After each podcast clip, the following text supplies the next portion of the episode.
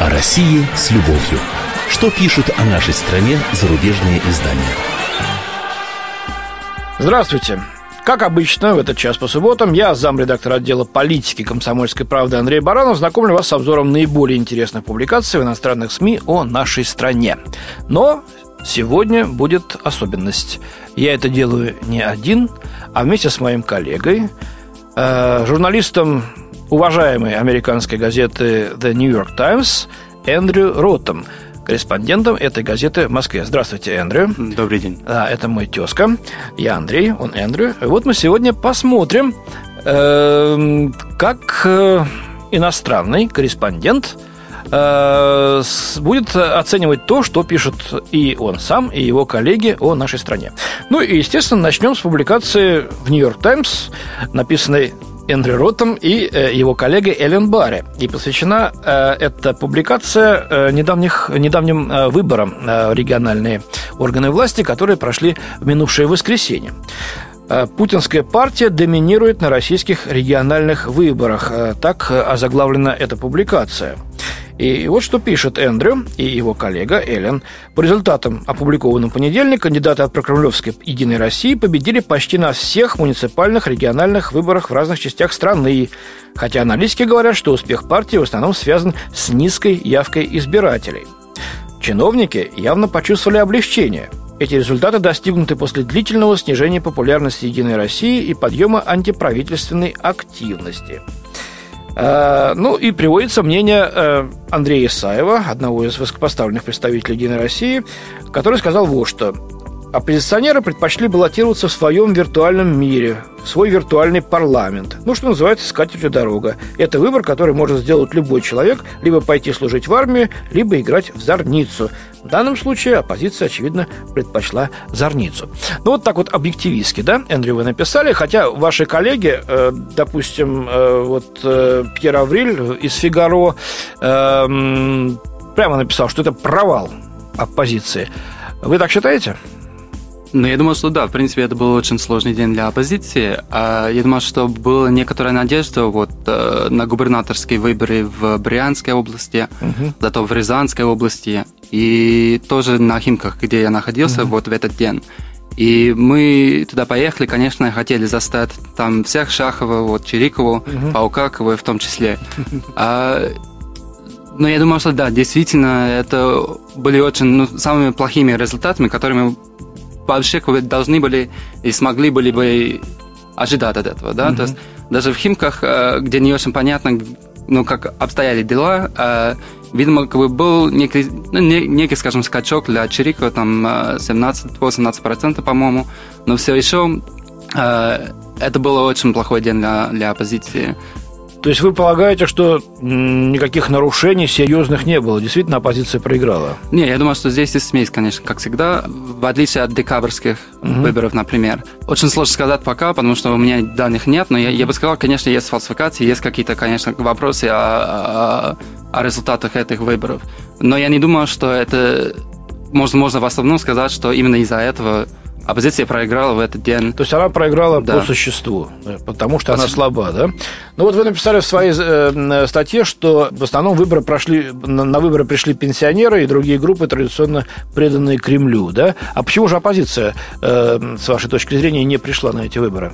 Ну, я думаю, что есть в принципе, разные, разные причины вот этого. Вот, во-первых, да, вот очень, есть очень мало доверия к системе сейчас вот среди оппозиции. Вот Поэтому вы сейчас видите такие формулировки, например, э, у нас э, координационный совет, э, который пытается как-то, ну, Исаев говорит вот в этом виртуальном мире, я бы сказал, в другом формате, выбрать своих лидеров.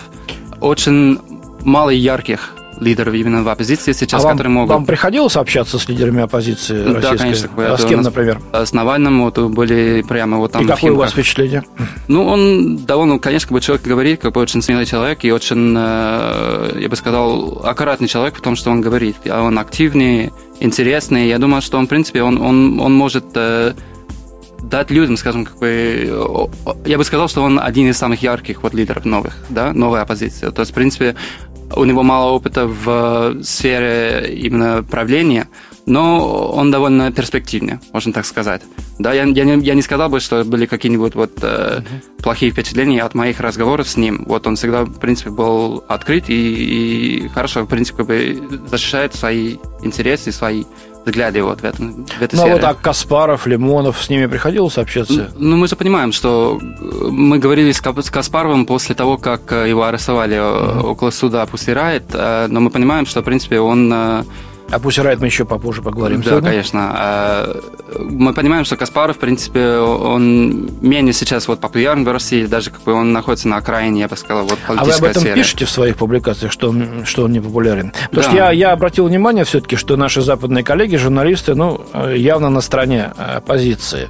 То есть Путина и прокремлевские круги они не поддерживают. Это так? Я думал, что они пытаются... Нет, на самом деле, вот мы, конечно, как бы пишем, и мы относимся к оппозиции, так и к власти вот с тем, скажем, как бы не с теми как бы, смешанными чувствами, но с тем подозрением, вот, к которым мы вообще как бы, ко всем как бы, относимся. Да? То есть дело в том, что оппозиция сейчас это самая актуальная угроза, скажем, вот, угроза, ну, угроза власти. к власти, да? да, и поэтому, как бы, конечно, в любой стране вы пишете про оппозицию, которая существует. Хорошо. Сейчас придем к другой теме. Вот посмотрите, ваш коллега Лукас Алперт из э, Wall Street Journal э, пишет, что большинство россиян проголосовало бы за Обаму на американских выборах. По данным опроса, 42% россиян считают, что для их страны было бы лучше, если бы президент Барак Обама одержал победу на президентских выборах США. И лишь 4%, всего лишь 4%, считают более удачным выбором Митта Ромни. И 31% э, сказали, что для них не имеет значения, кто победит. Еще 22% уклонились от, от ответа было э, опрошено 1600 человек. Причем, что интересно, за Митта Ровни в основном выступают представители э, Либерально-демократической партии России, возглавляемой Владимиром Вольфовичем Жириновским. Как вы полагаете, что было бы лучше для России, для российско-американских отношений, если бы Обама остался у власти или бы пришел Митровни? Хм. Я вот сейчас спрашиваю, может быть, даже не как журналиста, а просто как американца. Ну, здесь я бы сказал, что у Обамы есть уже как бы, достаточно опыта вот, э, работы именно с э, российскими властями. Вы можете как бы, по-разному, на самом деле, оценивать как бы, его деятельность в этой сфере. Вот, ага. Сейчас мы говорим, или мы видим, ну, в принципе, как бы каждая, каждая Э, каждый момент вот от, сказывается как-нибудь на состояние вот нашего так называемого ресета, да. На самом перезагрузка. деле, да, и перезагрузка. И мне кажется сейчас, что не очень актуально уже про него говорить. А, там большинство целей уже были достигнуты. А, сейчас вот между Ромни и Обамой я бы сказал, что на самом деле мало разницы мало разницы. Ну, Ромни назвал Россию я политическим врагом э, Соединенных Штатов номер один. Конечно. Обама и, так не говорил. И люди с неким недоумением, на самом деле, к нему относились из-за этого. Ну, потому да. что э, это очень, это очень вот э, ну, я, я сказал бы, это очень странный ответ на любой вопрос. А здесь э, после этого это считалось, да, некая вот ошибка, именно когда он это говорил. И я думал, что есть целый ряд, как бы, который он мог бы, в принципе, назвать до этого. То есть Иран, например, или Аль-Каида, вот, ну, да. и другие. И я думал, что это, это просто предвыборная кампания, да, и в конце концов, как бы, там будет мало разницы между Обамой или между, и Ромни, э, кто вообще как бы вступит в власть, как бы мы потом посмотрим. Но я думал, что это очень мало будет вообще сказываться на отношении между Россией и Америкой. Ну, а вообще российский фактор во внешней политике Соединенных Штатов и в предвыборной, так сказать, вот э, гонке имеет какое-то значение? Вот смотрите, у вас здесь четыре журналиста Нью-Йорк Таймс, это очень много да. в Москве. То есть вы полагаете, что российская тематика интересна американскому обществу, читателям? Сейчас да, я думаю, вот. И можно сказать, что это в какой-то степени вот связано с Путиным тоже. А люди сейчас его знают э, в первую очередь. И они видят, вот если здесь два, ну, два фактора, да, во-первых, это ООН, и мы видим сейчас, что, конечно, как бы вокруг Сирии были очень, ну, очень большие вопросы о том, как бы, что будет Россия, и настолько это будет э, именно отстаивать вот свои интересы, что касается, что касается войны в Сирии, угу. да. Но я думаю, что в смысле этого очень мало разницы бы было между вот Ромни или, или Обамой, да, потому что мы говорим, вот если, если Обама вообще как бы более готов пойти навстречу к, к российской власти, да, все равно, все равно ничего не добилось пока. То есть все равно как бы, мы, мы остаемся в том же в том же положении, в котором мы были. Поэтому я думаю, что Ромный как бы, мало того смог бы сделать больше, чем Ромный, чем, mm-hmm. чем Обама как бы, в этой сфере. Что касается вот недавнего ухода USAID. Да, э, да. UNICEF и других э, программ, да, сейчас это для нас очень интересно, и мы об этом, конечно, писали. Э, непонятно, как бы именно что происходит, почему вот именно такие организации как бы, уходят после такого как бы, долгого времени в России. Видимо, Россия хочет сказать и, и сказал, вот были такие высказывания, что Россия сейчас не нуждается в иностранной помощи и не хочет как бы, больше, скажем, как бы терпеть. Именно вот так вы комментируете это в своих публикациях для американских читателей, да? Мы так как бы это читали, да, но это тоже было сказано, как бы прямо, uh-huh. прямо, я думаю, ну, я не буду сейчас как бы называть имена, потому что я сам как бы ну, не конечно, да. но как бы были такие высказывания тоже. Так что, в принципе, я думаю, что как обстоят дела, как бы, это довольно понятно как бы, в этой сфере. Ну, смотрите, ведь э, радиостанцию «Свобода» закрыла не Россия, а сами американские власти. Они посчитали, что ну, уже это не актуально, видимо, да, и перевели ее в интернет. То есть проходят какие-то глобальные сдвиги не только с российской инициативой, конечно, да. а, но и с американской тоже. Ну что ж, интересно.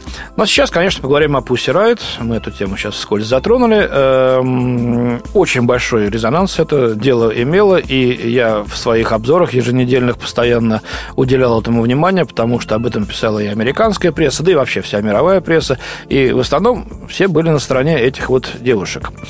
А, в том числе и вы. Вы считаете, что это свобода слова? Э, вот так вот э, прийти в храм, в церковь и вот э, подобное действо учинить? Или все-таки это некое хулиганство? Я думаю, разные люди по-разному относились к этому делу. А, конечно, я ожидаю, что будет какое-то скажем, мелкое вот наказание. Вот. Или, или просто, по крайней мере, как бы, будет дело как бы, по поводу того, что как бы, танцевали в церкви. Да? Но если мы говорим как бы, прямо как бы, именно о том, что случилось, вот, эти девушки как бы, вошли в храм, потанцевали, э, но они там, и потом но, ушли. Да, но, но это, это после минуты, да? Да. Вот, когда я был в суде, я как бы сидел, в принципе, как бы, ну, просидел как бы там этот весь суд, как mm-hmm. бы все люди, которые были представлены как, ну, как так давали вот показания, потерпевшие, да? да. Да, потерпевшие, как бы, ну, в принципе, как бы много там, много там как бы не было, на самом деле. Mm-hmm. Да, много как бы, просто смотрели как бы через YouTube, а были ваши как бы явные и очень яркие моменты в суде, когда они хотели как бы именно как-нибудь исчислить, вот э, людей из прессы. Я имею в виду, когда мы, прошли, может, пятеро или шестеро человек, потом закрыли двери, вот, судья как бы сделал вид, что мы не прошли. То есть, как бы, были такие моменты, и, и это было очень сложно, в принципе, как бы добиваться. Ну, там, это суд. А вот с точки да. зрения самого действия, если бы такое произошло, ну, в соборе ну, Святого Патрика в Нью-Йорке, что бы им было за это? Ну, я думаю, что, наверное, было как бы, какое-то наказание, наверное, но не два года как бы, в колонии или у нас как бы в тюрьме. Я, я бы я бы ожидал э, наверняка какого-то условного. понудительного или, или условно, или понудительного просто работы, а, да, принудительная вот работа. Да. Но все равно они понесли бы наказание. То есть вы считаете, что это наказуемое действие, да? Все-таки оно, оно, так сказать, не э, укладывается в традиционные понятия о свободе слова. Хотя у вас, я знаю, некоторые пастыри сжигают Коран во Флориде, да, и ничего.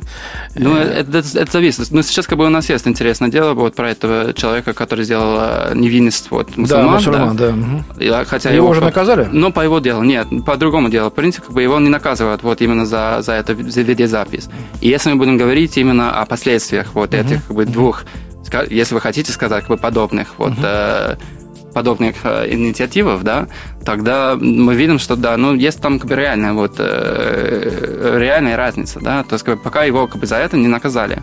А что будет дальше, мы посмотрим еще. Я не могу вообще предсказывать будущее, но пока я считаю, что да, как бы их наказание, конечно, как бы, безусловно, это было очень, очень строго. Большое спасибо. Я благодарю Эндрю Ротта, корреспондента газеты «Американский Нью-Йорк Таймс» в Москве, за участие в нашей передаче. С вами в студии был Андрей Баранов. До свидания. О России с любовью. Что пишут о нашей стране зарубежные издания?